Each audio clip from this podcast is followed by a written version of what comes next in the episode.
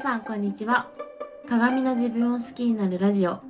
このラジオではライフデザインコーチののどかが毎日のイライラがなくなる考え方自分で理想の幸せを実現するマインドをシェアしています。皆さんご機嫌いかがでしょうか？えー、お久しぶりです。あの、また体調を崩してしまいまして、一週間ぐらい、あの、このポッドキャストをお休みしていました。皆さん体調大丈夫でしょうか？もうね、私、この前もね、こういうありましたよね。11月に2回も1週間ほど体調崩してる期間があって、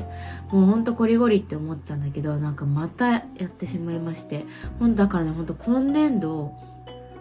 1、5月も1回あって、5月、11月で、1月の末に。そう。もう本当に、本当に。でね、なんかやっぱり最初は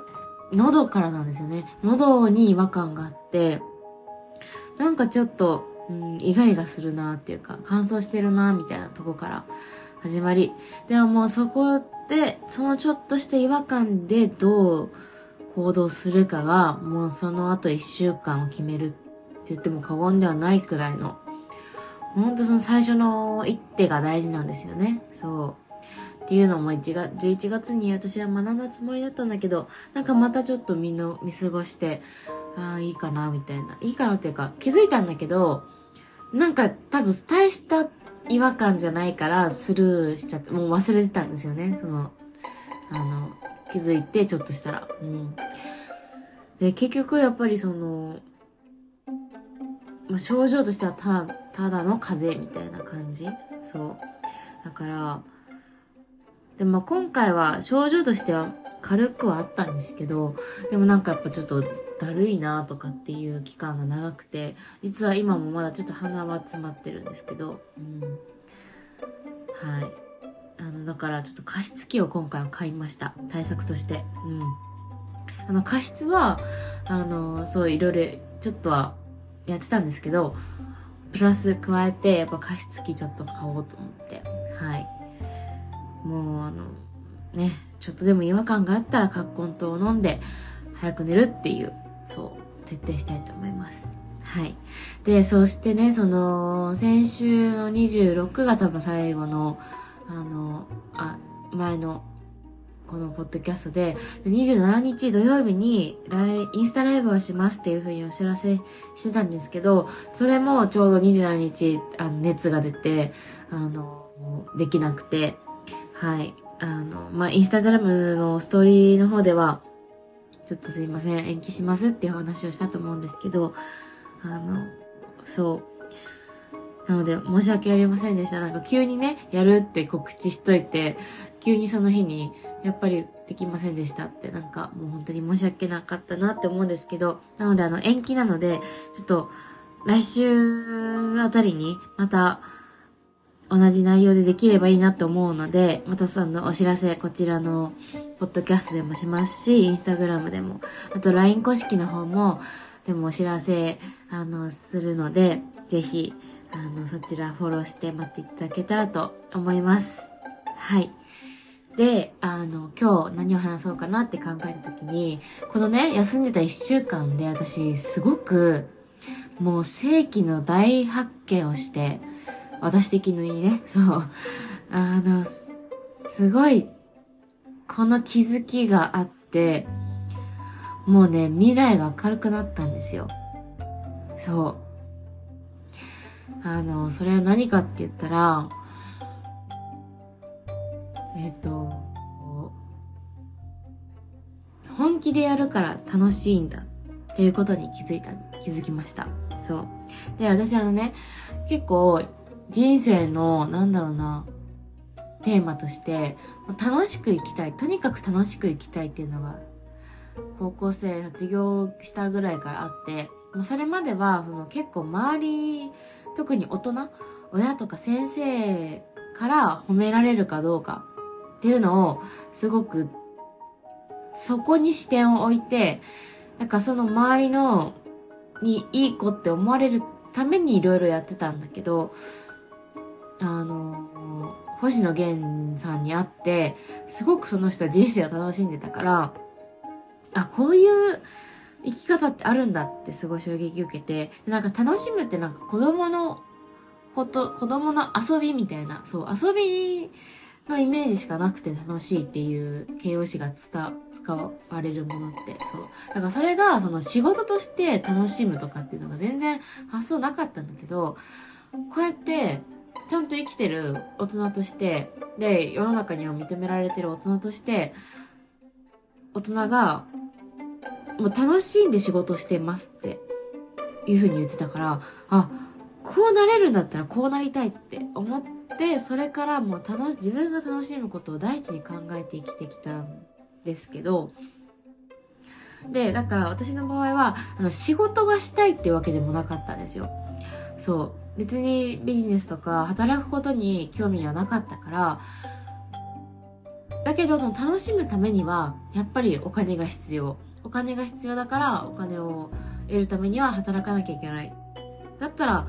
まあ仕事しなきゃいけなくて、まあその、どうせ仕事しなきゃいけないんだったら、やっぱその仕事も楽しい方がいいよねと思って、だからその、仕事、新卒で入った仕事を、会社を、あの、辞めたのも、楽しくなかったからなんですね。そう。で、私はその楽しい仕事っていうのが、どこかにあるものだと思ってて、ずっと。そう。だからその答えをずっと探してたんですよ。うん。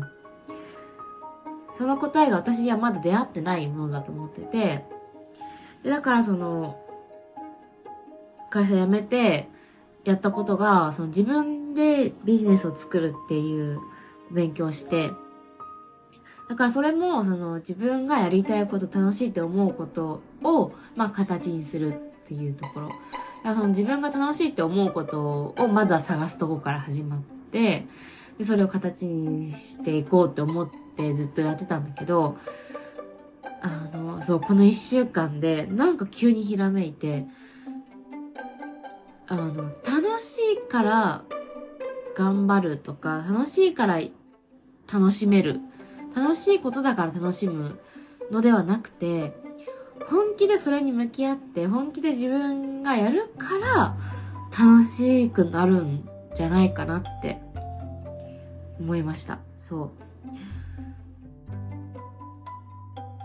う。で、だから、その私が未来が明るくなった希望が持てたって言ったのは、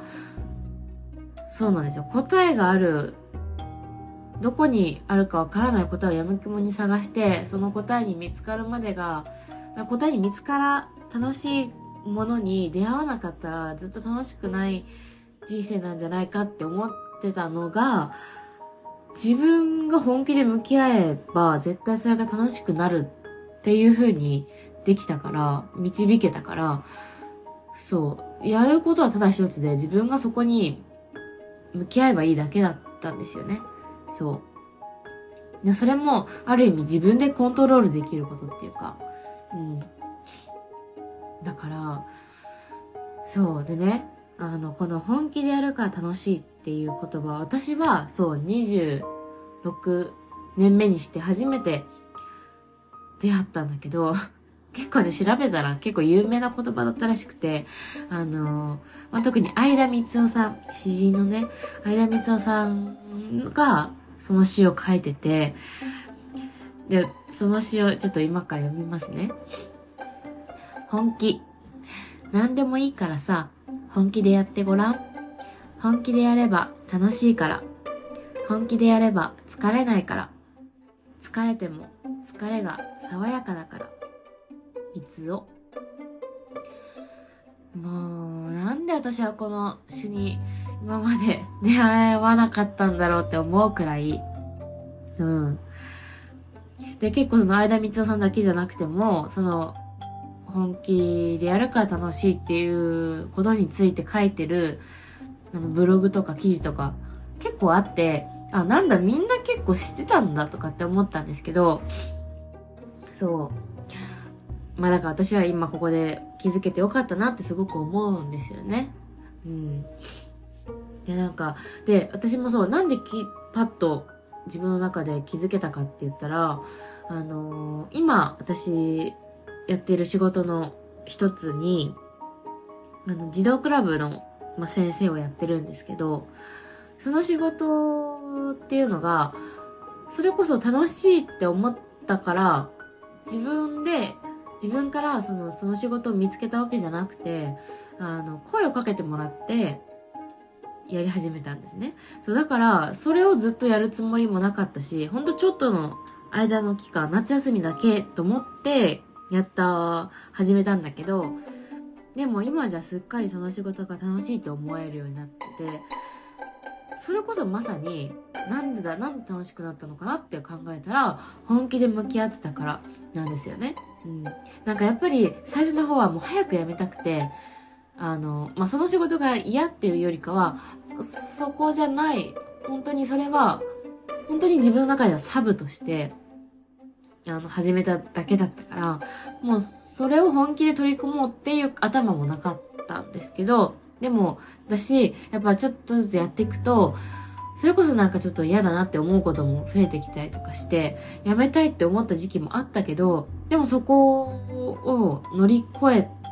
た。結局だから本気で向き合ってたから、今では楽しいって思えてるですよね。そう。だから楽しい始まりじゃなかったけど楽しくなれたっていうのはあ本気でやってたからだなって思ったしあの中学校の部活とかでも結構先生厳しくてそれこそやめたいって思った時も何回もあったけど結局今を振り返ってみてもなんだかんだ楽しかったなって思う思い出ばっかりででもやっぱりそれってなんでかって言ったらすごく頑張ってたから、ちゃんと向き合って本気でやってたから、楽しい思い出として残ってるんですよね。そう。だから、その、私は私の自身の経経験として、その本気でやるから楽しいってことに気づけたから、もうめちゃくちゃ私の中では染みつい、なんていうのかな、確証がある言葉になりました。そう。で、まあね、その、あとその、三尾さんの、その、疲れても、疲れが爽やかだからって、もうマジでそうだなと思って。うん、なんか楽しいから疲れないっていうわけではない。やっぱり楽しくても、なんだろうな、嫌なこととか、辛いこととか、もう疲れたって思うこと、もちろんあると思うんですよ。楽しいイコール楽ではないから。そう。だけど、その疲れとか、なんか大変だなって思うことも、なんか楽しいみたいな、なんていうのか、その心地いい楽しさというか。でもその心地いい楽しさってめちゃくちゃ成長する、なんていうのかな、要素ですよね。いやいやながら乗り越えるんじゃなくて、その壁が高いんだけど、でもなんか楽しくてやっちゃうというか、うん、その壁も楽しくなっちゃうみたいな。もうこれ、こういう風に思えたらめちゃくちゃ最強だなって思って。のもちろん最初からなんかね、めちゃくちゃ嫌なこと、辛いことを最初から楽しめって言われたら、あ、じゃあ本気になれって言われたら、なんかそれはやっぱり難しいのかもしれないけど、なんていうのかな、少しずつでもいいから、ちゃんと向き合うっていうことが大事なんだなと思ったし、うん。その、本気でやれば楽しくなるって、なんかそういう未来がわかるだけで、日々頑張れるというか、うん。この小さい一歩でも、あの、楽しみに、つながってくるんだなって、日々の積み重ねで楽しい気持ちになれるんだなって思えたら、毎日頑張れるんじゃないかなって、そう思ったので、えー、今日はシェアしました。はい。あの、ちょっと久しぶりで、で、しかも私のこの発見がすごく自分の中でね、大きかったから話しすぎてしまったんですけど、お聞きいただきありがとうございました。えー、そのインスタライブの、あの、ことはちょっとまた改めて日程は決まり次第お話をしようと思います。はい、えー、2月になりましたので、今日はね、節分ですかね。うん。あの、恵方巻き。今年は東北の方角らしいですなので美味しい恵方巻き食べて元気に過ごしましょう、えー、それでは素敵な一日をお過ごしください。